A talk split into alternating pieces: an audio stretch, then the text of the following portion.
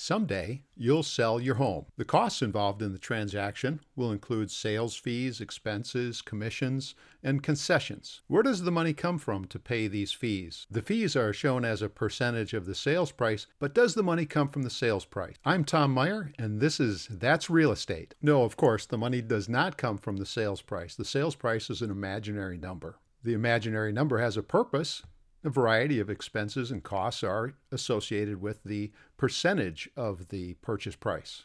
But the money pay these fees comes entirely 100% from your home equity. Here's a quick example I can do in my head. Assume your sales price is $300,000. Let's say with the commission, the fees, the costs, the expenses, those total up to 7% of the purchase price or $21,000. Is that $21,000 bill paid from the $300,000 purchase price? Of course not.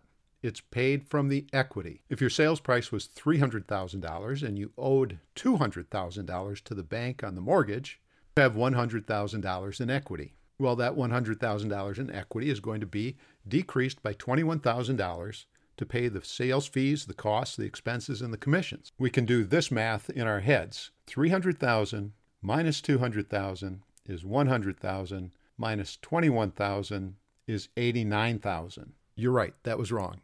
100,000 minus 21,000 is 79,000, not 89,000. We thought we were paying 7% in sales costs, but at closer look and in looking in the right place, we see our sales costs are 21%, 21% of our equity.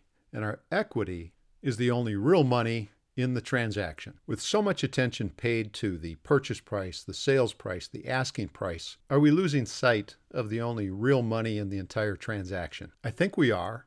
And I think the good news is there is a solution, there is a choice. Now that we know the expenses are being paid from our equity, we can have a little tighter control on the purse strings. Homeowners across America can save millions, probably billions of dollars by simply paying attention to four specific areas of the real estate transaction. In coming episodes of That's Real Estate, I'll take you into those areas where your equity is at its highest risk, and you'll easily see essential steps to take to keep the home equity in your pocket where it belongs. I'm Tom Meyer, and I'll be back with another episode of That's Real Estate in seven days or less.